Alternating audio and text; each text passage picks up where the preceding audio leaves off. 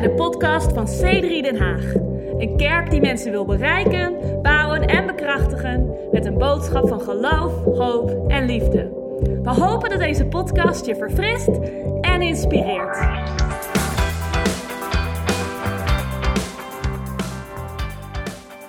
Vorige week hebben we het gehad over wat is geluk. En nogmaals, je kan dat naluisteren op onze podcast. Maar ik heb de samenvatting al gegeven. Geluk is vluchtig. Ehm, geluk betekent, uh, heeft meer te maken met geluksmomenten. En soms denken we, en soms denk ik ook wel, dat als ik genoeg geluksmomenten kan verzamelen, als ik een collectie kan aanleggen van geluksmomenten, dat ik daar meer gelukkig van word. Dus we hebben het gehad over wat is geluk en we hebben het gehad over betekenis. Ik zal die nog één keer herhalen, herhalen. Uh, als je luistert op de podcast is er geen samenvatting, maar het mooie is, dan heb je die gewoon voor je en kun je daar gewoon op klikken op dit moment. Um, maar het punt is, je kan niet bouwen op geluk, um, want geluk is niet stabiel. En is het niet fascinerend hoe vaak we misschien zelf in ons leven de neiging hebben om, om toch uh, een fundament te leggen van geluk in ons leven. Om te denken, als ik maar, als ik maar dit heb, als ik maar uh, zus kan zijn, als ik maar dit kan hebben, dan ben ik gelukkig. En heel vaak houd ik en houden wij onszelf voor de gek. Dat we denken dat we niet gelukkig kunnen zijn omdat we iets missen. En vandaag wil ik het gaan hebben over hoe word je een klein beetje meer gelukkig. Dus ik ga vandaag niet je een belofte geven dat ik zeg, oké, ik heb vandaag drie stappen, hoe word je gelukkig? Maar we gaan het hebben over hoe kan ik um, een klein beetje meer gelukkig worden. Wie wil een klein beetje meer gelukkig worden in het leven? Iemand? Maar een beetje veel. Sommige mensen denken van, oké, geef me maar een gezonde dosis. Sommigen kijken ook naar onze partner en denken, ik verwacht het van jou, dus schatje, let even op. Uh, maak aantekeningen, want dit gaat me helpen vanochtend. Als jij gewoon deze dingen doet, dan word ik een klein beetje meer gelukkig. Maar daar gaan we het over hebben. Ik hoop dat de verwachting hoog is, um, maar niet te hoog.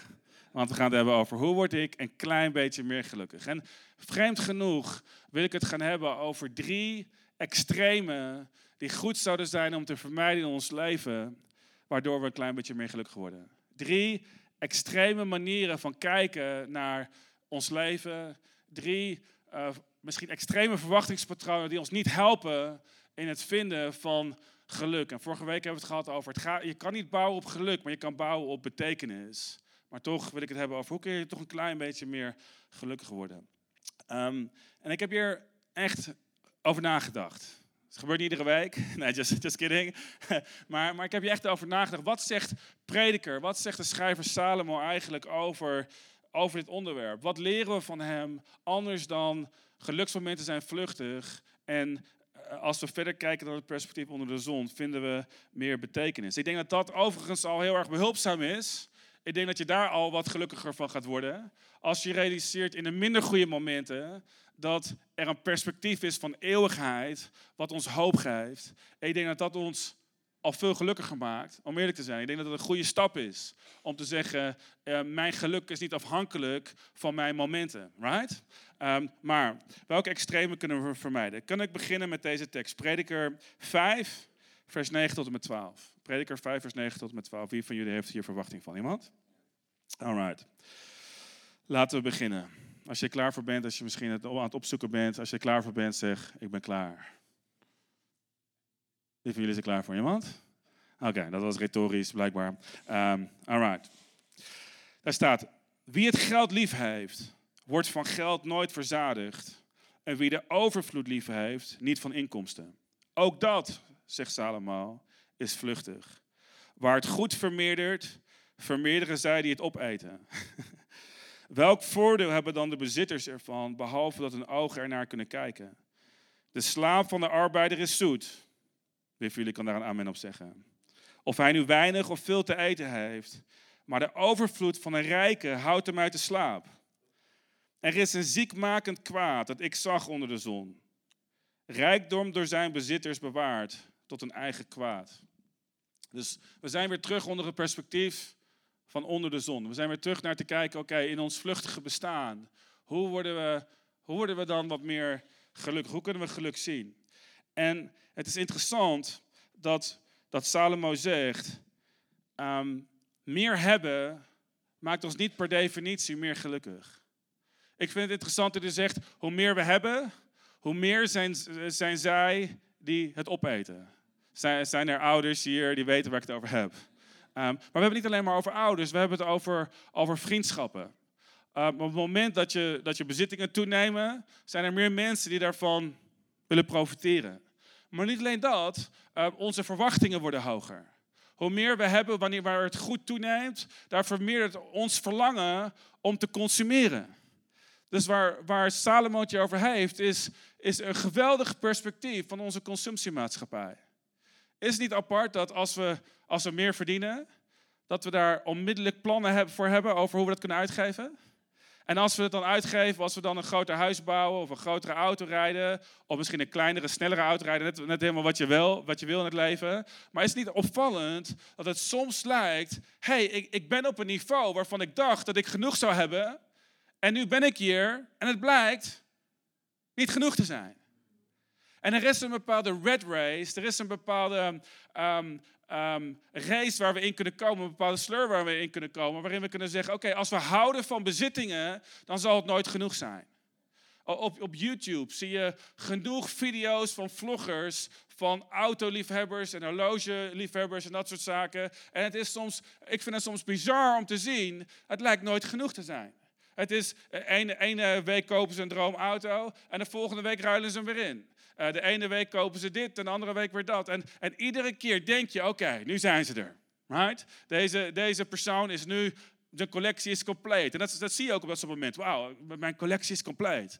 Tot op het moment dat weer het verlangen komt tot de volgende aankoop. Wie van jullie identificeert zich hier soms, soms af en toe? Dat je denkt van, hé, hey, ik heb net de iPhone 10 gekocht en, en dan komt weer een iPhone 11. Ik, ik kijk niet eens maar uit naar de nieuwe release van Apple. Want ik denk van, oh my goodness. Weet je wel, het, het begint, gewoon, het begint gewoon te ver te gaan. Uh, hoeveel, hoeveel camera's heb je nodig op je telefoon? Right? Anyway, oké. Voel je de, pijn, de diepe pijn waar dat vandaan kwam? dus, dus de toename van bezittingen maakt niet gelukkig. En toch is het fascinerend dat de Bijbel beschrijft dat armoede op geen enkele vorm een zegen is. Toch is het fascinerend dat Salomo beschrijft aan de ene kant het, het, verlangen naar meer bezit maakt ons niet gelukkig. Maar tegelijkertijd zien we ook eh, heel veel spreuken. Ik heb ze vandaag niet voor je opgeschreven, maar ik kan ze zo voor je citeren. Dat armoede een vloek is. Deuteronomium 28. De, de, vloek, de, de zegen van de wet en de vloek van de wet. Wat staat er in de vloek van de wet? Armoede. Je zou iets bouwen en iemand anders zal erin leven. Je zal een wijngaard planten en iemand anders zal ervan eten. Armoede is geen zegen, maar een vloek. En als je, als je kijkt naar landen, ehm, als je kijkt naar derde wereldlanden, als je kijkt naar onze maatschappij, naar mensen die, die, die, die, die tekort komen, dan, dan denk ik dat het belangrijk is dat we, dat we, dat we moeten aangeven um, dat de Bijbel onderwijst dat armoede niet een zegen is. Maak je geen zorgen, in deze kerk gaan we je niet vragen om een gelofte van armoede af te leggen. Wie van jullie was daar klaar voor iemand? Het is heel simpel, je geeft gewoon alles weg wat je hebt en dan weet je wel. Maar, maar, maar dat, dat is niet wat we vandaag beogen. Ik denk, of ik, ik, ik ben ervan overtuigd, wij zijn ervan overtuigd dat de Bijbel ons onderwijst dat er twee extremen zijn die niet gelukkig maken. En, en daar wil ik het vandaag over hebben. Vermijd extreem denken op het gebied van financiën. Aan de ene kant vermijd extreem denken waarin je, waarin je voor jezelf zegt, oké, ehm, ik, moet, ik, moet, ik ben schuldig over hetgene wat ik heb. Ik zou eigenlijk armer moeten zijn. Want er zijn uh, religieuze gedachten die in ons opkomen, die zou, onszelf zouden kunnen vertellen, onszelf zouden kunnen voorliggen dat we niet mogen genieten van wat we hebben. Eh, Salomo zegt, we hebben het gelezen, uh, de, als de werker geniet van de loon van zijn handen, dan is dat een gave van God. En sommigen van ons hebben het misschien nodig om te zeggen, weet, ik ga meer genieten van datgene wat God mij heeft gegeven. Ik ga meer genieten van mijn bezittingen. Tuurlijk, de Bijbel heeft het over geven. De Bijbel heeft het over sparen. De Bijbel heeft het over investeren. Maar de Bijbel, Salomo, spreekt ook over genieten van het werk van onze handen. En Gods verlangen is dat we genieten. Gods verlangen is dat er, dat er vrucht is. Een van de meest tragische dingen beschrijft Salomo ook in, in Prediker, is dat een man zijn hele leven werkt voor wat hij heeft, of een persoon de hele leven, zijn hele leven werkt voor wat hij heeft, en dat het vervolgens vergaat naar iemand anders en dat die persoon het verkwanselt. Zijn er mensen met kinderen hier vandaag? Uh, een gedeelte van je erfenis, uh, belangrijk is, is om daarvan te genieten. Alright? Want God God zegent je zodat je kan genieten. En ik denk dat er een extreem is van armoede, maar ik denk ook dat er een extreem kan zijn waarin we denken, als ik maar meer heb, dan ben ik in staat om meer te kunnen. Dan ben ik in staat om meer verzadigd te zijn. Als ik alleen maar dit heb. En prediker zegt, het is een leugen. Als we houden van geld, komen we erachter dat het vluchtig is. Als we houden van meer, komen we erachter dat meer niet een antwoord is op onze problemen. Zie, zegt, zegt prediker in, prediker 17, wat ik gezien heb. Een goede zaak die voortreffelijk is. Namelijk te eten en te drinken en het goede te genieten. Bij al zijn zwoegen waarmee hij zwoegt onder de zon tijdens het getal van zijn levensdagen. Die God hem heeft gegeven. Dat is zijn deel. Ook elk mens aan wie God rijkdom en bezittingen geeft en toestaat om daarvan te eten en zijn deel ervan te nemen, om zich in zijn zwoegen te verblijden. Dat is een gave van God. Ja, hij zal niet veel meer eten, hij zal niet veel meer denken aan zijn levensdagen, want God verhoort hem in de blijdschap van zijn hart. Zie, God wil dat je niet schuldig, je niet schuldig voelt over wat je hebt. Maar God verlangt er ook naar dat je dankbaar bent voor wat je hebt en dat je niet meer ziet als een antwoord voor je geluk. Er zijn een aantal studies gedaan over hoeveel geld we nodig hebben om gelukkig te zijn.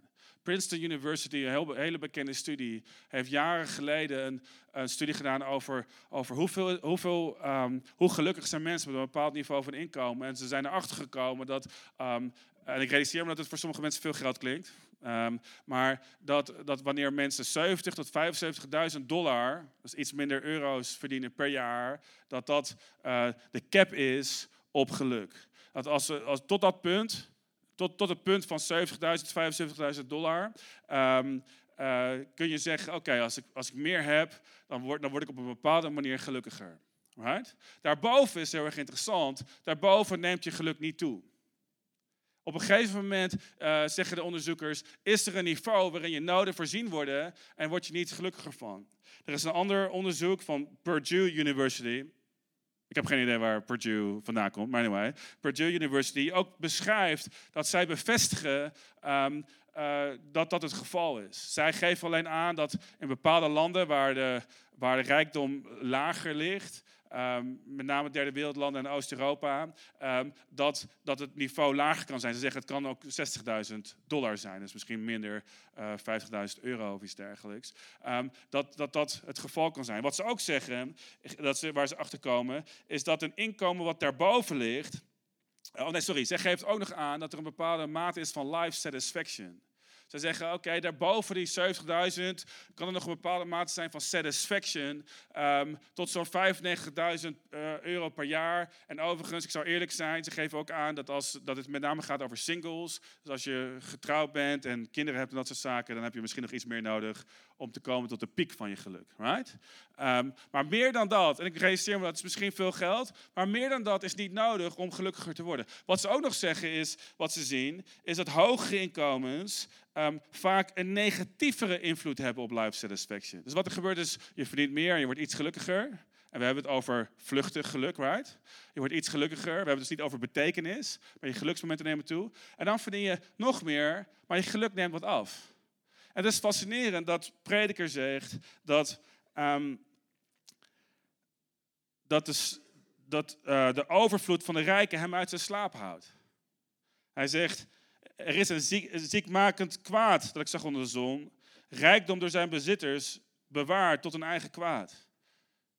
En de onderzoekers geven aan dat het waarschijnlijk komt omdat uh, mensen die meer verdienen waarschijnlijk iets meer gericht zijn op materiële zaken en iets meer gericht zijn op sociale vergelijkingen die onderling gelden. Dat is niet hard bewezen, maar dat is ergens een verhaal.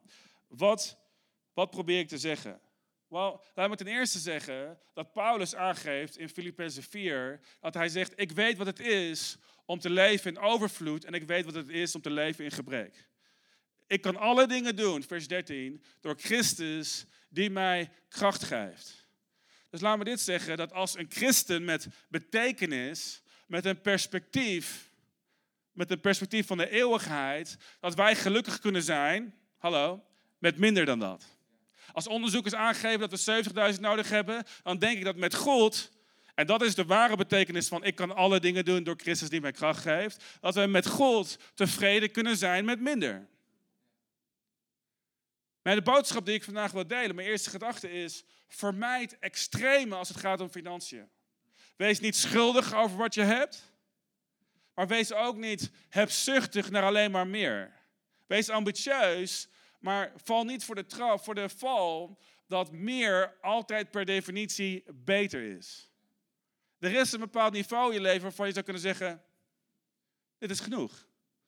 Ik ga beginnen om weg te geven. Ik ga beginnen om, om anderen te zeggen. Ik ga beginnen om na te denken over mijn kinderen en de kinderen van mijn kinderen. Ik ga beginnen om een erfenis na te laten. Ik weet niet precies um, wat je vandaag wil horen, maar wanneer we extreme vermijden op het gebied van geluk, als we extreme vermijden op ons denken over financiën, dan helpt dat ons om wellicht een stukje gelukkiger te zijn in dit moment hier en nu. Is het behulpzaam? Dus vermijd extreme. Um, Spreuken 30 zegt dit, Spreuken 30 vers 8. Dit is een gebed van een man die Agur heet. Hij zegt, en waarschijnlijk geschreven door Salomo. Niet helemaal bewezen wie dit heeft geschreven, maar niemand kent Agur. En dus ze denken, oké, misschien was het een bijnaam van Salomo. Maar er staat, houd valsheid en leugentaal ver van mij. En, dit is zijn gebed, geef mij geen armoede of rijkdom. Voorzie mij van mijn toegewezen deel aan brood. Anders zal ik verzadigd u verloochenen en zeggen, wie is de Heer? En of anders zou ik arm geworden stelen en de naam van mijn God aantasten. Hij zegt, zowel een overvloed als een tekort kan mijn dienstbaarheid aan God aantasten. Laat me je een vraag stellen. Heb je tekort of heb je te veel? Denk erover na. Heb ik meer nodig? En vraag je ook af, hoeveel is dan genoeg? Want sommige van ons, ik, van ons zijn starters en studenten. En ik denk dat het goed is om ambitieus te zijn. En zeggen, ik wil meer. Maar waar ligt de grens? Ben je bereid om, zo, om, om, om zoveel te hebben dat je zegt, ik, ik vertrouw niet meer op God? Want als je goederen toenemen, nemen degene toe die het opeten. En je kan terechtkomen in een red race of je kan slimmer zijn en nadenken, weet je wat, ik ga tevreden zijn met wat ik heb. En mijn uh, ervaring is, is als ik nu, niet tevreden kan zijn met wat ik nu heb, dan zal ik later niet tevreden kunnen zijn met wat ik nu heb. Als ik nu niet vrijgevig kan zijn met wat ik heb, kan ik later niet vrijgevig zijn met wat ik heb. Als ik nu niet kan leven van mijn tijdelijke middelen tot in de, uh, om daarin te investeren in de eeuwigheid, zal ik later niet van mijn tijdelijke middelen investeren in de eeuwigheid. Meer is niet het antwoord. Meer is niet het antwoord. Maar we zijn ook geen kerk van armoede. Wie van jullie is daar dankbaar voor? Iemand? We zijn geen kerk die gelooft, oké, je mag niks hebben. Oh, wat voor auto ben je meegekomen? Oh, ben je wel vrijgevig genoeg geweest? Nee, nee, nee, nee, dat is niet hoe we in elkaar zitten. Geniet van wat je hebt, want ook dat is een gave van God. Besef je dat rijkdom komt en rijkdom gaat. Bouw niet op je rijkdom. Vertrouw niet op je rijkdom. Maak rijkdom niet je God. Maak, maak bezittingen niet je fundament. Zeg niet, oh, als ik een downgrade moet doen, ik zou nooit kunnen leven met een downgrade. Nee, nee, wees tevreden met wat je hebt. Geniet ervan, maar bouw niet op je geluksmoment, wetende dat bezittingen komen. Kom op, is er iemand enthousiast? En bezittingen gaan. Alright, dus vermijd extreem als het gaat om financiën. En ik denk dat die verwachtingsmanagement in je leven je kan helpen om een klein beetje meer tevreden te zijn. Een klein beetje meer te focussen op wat je nu hebt en wat God je nu heeft gegeven. Het is een zegen om te leven in dit land. Het is, kan ik dit zeggen? Het is een zegen om een deel te zijn van deze kerk. Het is, het is een zegen om hier te kunnen zijn en God te kunnen aanbidden in vrijheid. Laten we genieten, mensen, met wat we hebben. Laten we niet alleen maar, dat kunnen we ook, ook toepassen op allerlei verschillende vormen van ambitie. Laten we niet alleen maar kijken naar de toekomst. Oh, als, als we later groter zijn, als we meer mensen hebben als kerk, als we dit en dit kunnen doen, dan zijn we uh, beter. Of laten we genieten van dit moment. Dit is de gave van God. Laten we genieten van het werk van onze handen. Als je hier in deze kerk zit en je werkt hard om deze kerk te bouwen, laten we genieten van de gemeenschap en de community die hier vandaag is. Laten we genieten van ieder persoon die God ontmoet. Laten we dat zien als een gave van God. Soms kunnen we ons zo richten op, oh, als we alleen maar dit hebben. Op je werk. Misschien Misschien besteed je te veel tijd achter de kopieermachine. Misschien word je te vaak gevraagd om koffie te halen. Misschien ga je te vaak naar salesafspraken waar je geen zin in hebt. Misschien word je verplicht door je baas op een bepaalde tijd te komen. Heb je verlangen naar meer vrijheden. I get it. Maar geniet van het feit dat je werk hebt. Geniet van wat je hebt op dit moment. Wees ambitieus, maar wees ook realistisch. Meer zorgt niet altijd voor meer tevredenheid en meer verzadiging. Tweede extreem die goed is om te vermijden. Ga ik je zo verklappen, maar we gaan eerst een tekst lezen. Om, de, om je te blijven prikkelen. Prediker 7, vers 8. Oké, Prediker 7, vers 8. Dit is een interessante. Ehm, de komende twee punten zijn uh, interessant. Het einde van de zaak is beter dan zijn begin. Beter een geduldige geest dan een hoogmoedige geest. Wees niet te snel geërgerd in uw geest, want ergernis rust in de boezem van dwazen. Zeg niet, hoe komt het dat de dagen van vroeger beter waren dan deze? Want niet uit wijsheid zou u dat vragen. Wijsheid is goed met een erfelijk bezit, een voordeel van hen die de zon zien. Immers, wijsheid biedt schaduw en geld biedt, biedt schaduw. Het voordeel van kennis is echter dat wijsheid haar bezitters het leven geeft. Luister hiernaar. Bezie het werk van God want wie kan recht maken wat hij krom heeft gemaakt? Geniet op de dag van voorspoed van het goede. Maar dit is amazing. Geniet op de dag van voorspoed van het goede. Dus hij zegt niet, relativeer wat goed is. Hij zegt, nee, nee, geniet op de dag dat, dat er voorspoed is van het goede. Denk niet alleen maar aan, oh, wanneer zal het vergaan, maar, maar leef in dat moment. Maar bedenk op de dag van tegenspoed dat God zowel de ene als de andere gemaakt heeft. Zodat de mens niet kan, kan doorgronden iets wat na hem zal zijn. 9 vers 11, prediker 9 vers 11. Ik ga je zo meteen chocola van maken, oké? Okay? prediker 9 vers 11. Opnieuw zag ik onder, onder de zon. Oh, dit is zo goed mensen. Ben je, ben je klaar voor? Oké. Opnieuw zag ik onder de zon dat niet de snelle de wedloop winnen. En ook niet de helden de strijd. En dat niet, niet de wijze brood hebben, maar ook niet verstandige rijkdom. Evenminst de kenners gunst. Ben je klaar voor? Tijd en toeval overkomen immers, of hun immers allen. Nou, alright. Ik denk dat het tijd is om een bom te laten vallen. God spreekt over zaaien en oogsten. Absoluut. God spreekt over en oogsten. Wat je zaait, dat zal je oogsten. Dat is een onomkeerbaar principe waar ik 100% in geloof. Jezus spreekt over gebed. Alles wat je vraagt aan God de Vader in mijn naam, zal ik je geven. Right? Dus zaaien heeft een impact. Wij hebben een impact op ons leven. Wanneer we bidden, we kunnen bidden voor onze omstandigheden. We hoeven niet te leven onder onze omstandigheden. God spreekt, de Bijbel spreekt over Gods plannen voor ons leven. God heeft plannen voor ons leven. God heeft hoopvolle plannen, goede plannen, een goede toekomst. Right? God zegt um, in Romeinen hoofdstuk 5 vers 17 dat net zoals Christus Jezus regeert in het leven, zo zullen wij regeren in het leven. Right? Tegelijkertijd spreekt de Bijbel um, over toeval.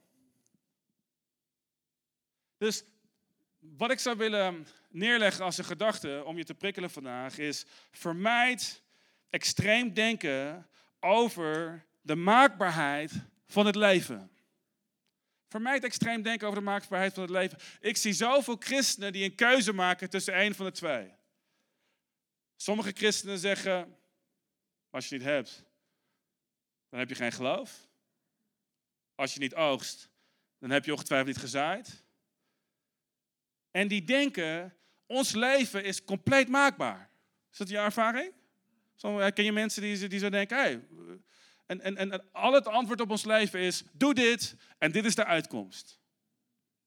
Er zijn, oké, er zijn heel veel mensen, niet eens christenen, de meeste mensen die ik ken, die zeggen uit het niets, alles gebeurt voor een reden. Right? Wie heeft dat wel eens gehoord? Iemand? Alles gebeurt voor een reden.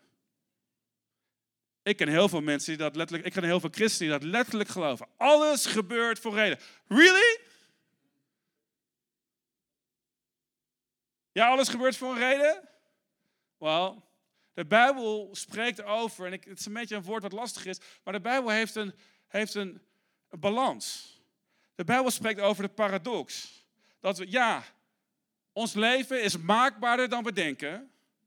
Wij hebben meer impact op ons leven dan we zouden kunnen denken. Ons gebed werkt meer dan we zouden kunnen denken. We kunnen meer invloed uitoefenen op ons leven door te zaaien. En we zullen oogsten wat we gezaaid hebben. Absoluut. Maar dat neemt niet weg dat er in ons zaaien en oogsten een element is van toeval. Het moment dat een succesvol iemand, wat we ook succesvol noemen op dit moment, het moment dat een succesvol iemand tegen zegt, oké, als je dit en dit en dit doet zoals ik het heb gedaan, basically, dan gaat het gebeuren. Ik zou willen opteren voor een element van geluk en toeval omdat ik denk dat het gezond is voor ons om, om te realiseren dat er een aspect is van toeval in ons leven. Zie, als we niet geloven in wat hier staat, ik ga nog één keer citeren. Ik heb gezien, opnieuw zag ik onder de zon, dat de snelle niet de wedloop winnen. Dus hij zegt, er zijn mensen die zo snel zijn. Ze schrijven zich in voor de Olympische Spelen en ze trainen vier jaar. En ze zijn de snelste van alles. Um, hoe heet die schaatser ook weer? Sven Kramer. Kun je nog herinneren dat Sven Kramer op een gegeven moment zijn coach zegt: switchen. Sven, switch. Andere baan. En hij is op het punt om een wereldrecord te schaatsen. En hier is Sven. En ik bedoel, de snelste wonnen op die dag niet de wedloop. En Sven, je kent Sven, right? Sven was zo. Wie kent Sven, iemand? Sven was zo verbouwereerd. Want die dag, die ene dag, won de snelste niet de wedloop. Kan ik je zeggen, er zijn momenten dat je als de beste niet, als de beste uit de verf komt. En ook de helden niet de strijd. Er zijn momenten dat, oh wat is een goed voorbeeld. Er zijn momenten dat niet de sterkste wint in het leven. Er zijn momenten dat, je, dat dingen overkomen, dat je denkt van, hé, hey, ik ben was meer voorbereid. Ik heb meer talent. Maar er is een aspect van toeval. Er is een moment dat misschien niet de verstandige rijkdom verwerven. Heb je wel eens gehoord van bitcoins? Anyway, just laten we verder gaan. Maar, maar er zijn momenten dat je denkt van, hé, hey, mensen die rijk worden van, van gokken en, en online pokeren, dat je denkt van, hé, hey, het zijn niet de meest geleerden die hier het meeste verdienen. What's going on? In, in onze wereld zien we zoveel aspecten waarvan we kunnen zeggen: hé, hey, er is. Maar, maar Salomo zegt: tijd en toeval overkomen ieder persoon. En zie, wanneer we tegenslag hebben, is het heel belangrijk om te realiseren dat er toeval is. Want als we niet geloven in een bepaalde mate van toeval, als we geen theologisch besef hebben van toeval, dan zullen we ons altijd afvragen: God, waarom? En dan zullen goed bedoelende mensen tegen je zeggen: Wel, God heeft dit gecreëerd. Want alles gebeurt voor een reden. Zie, dat is een heel deprimerende boodschap. Als alles gebeurt voor een reden. Waarom ben je geboren in het gezin waar je geboren bent? Sommigen van jullie denken, ja, weet je wel, dat is goed nieuws. Als alles gebeurt voor een reden, dat betekent dat alles wat er gebeurt in je leven jou is aan te rekenen. Alles wat je oogst, heb je gezaaid. Ben je geboren in, in een arm gebied van Indonesië? Wel, gebeurt voor een reden. Nee, nee, nee, nee. Ik denk dat het duidelijk is dat niet alles gebeurt voor een reden. Er is een bepaalde mate van toeval. De vraag is, wat doen we met het toeval in ons leven? Zie, want mijn Bijbel vertelt, ik weet niet wat jouw Bijbel zegt, maar mijn Bijbel de laatste tijd zegt dat God in staat is om alles hallo, ten goede te werken voor hen die, die, waarvan wie God houdt en die geroepen is volgens zijn bestemming. Zie, alles, niet, niet alles gebeurt voor een reden, sommige dingen wel, maar sommige dingen niet. Maar de vraag is, wat doe ik met de dingen die gebeurd zijn? Hoe bid ik? Hoe zaai ik? Hoe investeer ik? Hoe ga ik om? Wat voor betekenis kan ik geven aan het toeval wat er gebeurd is in mijn leven? Mijn dochter is geboren met een beperking, een van mijn dochters. En ik denk dat het toeval is. Ik denk dat God het heeft toegestaan. Maar zie, ik geloof dat ik een keuze heb om vervolgens te zeggen: wat voor betekenis ga ik eraan geven in het leven? Ga ik onderleven of ga ik erboven leven? Maar als ik me constant bezig ga met de vraag: God, waarom? Waarom? Dan word ik verlamd. En ik denk dat christenen verliezen hun geloof omdat ze geloven dat alles gebeurt voor een reden. God, wat is de reden? Oh, je wilde mij een les leren. Nee, nee, nee. God heeft het niet toegestaan om mij een les te leren, maar luister hiernaar. Maar ik heb er veel dingen door geleerd. Want zie, het toeval van Sven, Sven Kramer kan hem ertoe bewegen om lessen te leren. Dat betekent niet dat God hem een coach heeft gegeven om hem deze les te leren. Maar hij kan ervoor kiezen om betekenis te creëren uit dit moment. Om te zeggen, volgende keer ben ik voorbereid. Volgende keer als mijn coach zegt linksaf. En ik weet dat het rechtdoor is. Hé hey coach, volgens mij heeft zijn coach geslagen. Uh, nee, hij is, hij is bij zijn coach gebleven. Wie jullie daar dankbaar voor? Iemand? Maar uh, dus niet alles gebeurt voor een reden. Maar zie, wij kunnen een betekenis geven aan datgene wat er gebeurd is per toeval of voor een reden. Is het niet bevrijdend om te realiseren dat er aspecten zijn in ons leven waarvan we denken, oké, misschien, misschien had het anders moeten zijn. Maar het is wat het is. Maar wat ik er van ga maken, samen met God en in Gods genade, is mijn keuze. En God geeft mij de kracht om alle dingen ten goede te laten werken in mijn leven. In de naam van Jezus Christus. Amen. Dus wij kiezen ervoor om te geloven dat God in staat is om alles betekenis te geven door deze ten goede te gebruiken. Hoe goed is dat? Ik ga nog één keer zeggen. Wij kiezen ervoor om te geloven dat God in staat is om alles betekenis te geven door deze ten goede te gebruiken in ons leven. Wauw. Oké. Een derde en een aparte, ik ga je kort over spreken in de laatste vijf minuten van deze boodschap. De boodschap voelde langer dan, vijf, dan 35 minuten, right? maar uh, het is in werkelijkheid korter. Lieve jullie is daar dankbaar voor. Hoofdstuk 7, vers 15. Is nog iemand wakker? Heeft iemand koffie nodig? Ik kan gewoon room service op aanvragen op dit moment. Um, hoofdstuk 7, vers 15. Dit alles heb ik gezien. Misschien kan de band zo naar voren komen. Dit alles heb ik gezien in mijn vluchtige dagen. Er is een rechtvaardige die omkomt in zijn rechtvaardigheid. En er is een goddeloos die bij al zijn slechtheid zijn dagen verlengt. Dus hier hebben we het opnieuw weer over datzelfde thema. Dit gaat overigens verder van vers 14. Hij zegt, er zijn dingen die, ehm, waar we geen controle over hebben. Maar dan zegt hij dit, en dit is zo fascinerend. Ik moest je echt even over nadenken om eerlijk te zijn. Dan zegt hij dit. Ben je klaar voor? Wees niet al te rechtvaardig. Wat? Heb je dat gelezen? Wees niet te rechtvaardig. Doe dingen niet zoveel beter dan andere mensen. We hebben het je niet over rechtvaardigheid dat komt door geloof. We hebben het je niet over een status van rechtvaardigheid wat God ons toekent. In die zin kunnen we zeggen, we kunnen compleet rechtvaardig zijn. Want Jezus heeft voor ons rechtvaardigheid um, uh, gekocht. Door de prijs die hij betaalde aan het kruis. Staat wees niet te rechtvaardig. Maar waar, waar, waar, we het over hebben is, wees niet zo uh, goed dat je denkt dat je beter bent dan anderen.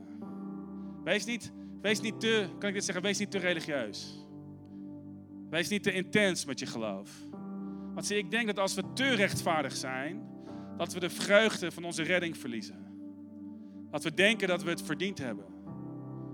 Jezus leeft in een maatschappij waar de religieuze orde om zich heen een tikkeltje te rechtvaardig was.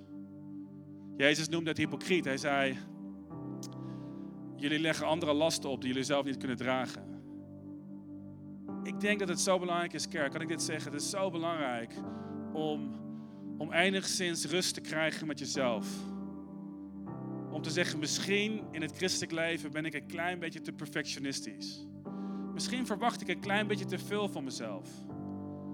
En wat er gebeurt is, als we te rechtvaardig zijn, is dan zijn we niet in staat om ons kwetsbaar op te stellen. Dan zijn we niet in staat om aan te geven dat we fouten maken. Dan zijn we niet in staat om te zeggen, hé, hey, ik ben niet perfect. Dan zijn we niet in staat om te spreken over, over de zonde van ons bestaan. En wat er gebeurt is dat andere mensen om ons heen komen naar de kerk en denken, wauw, deze mensen zijn zo rechtvaardig, want ik zie geen enkel puntje van zwakte in hen.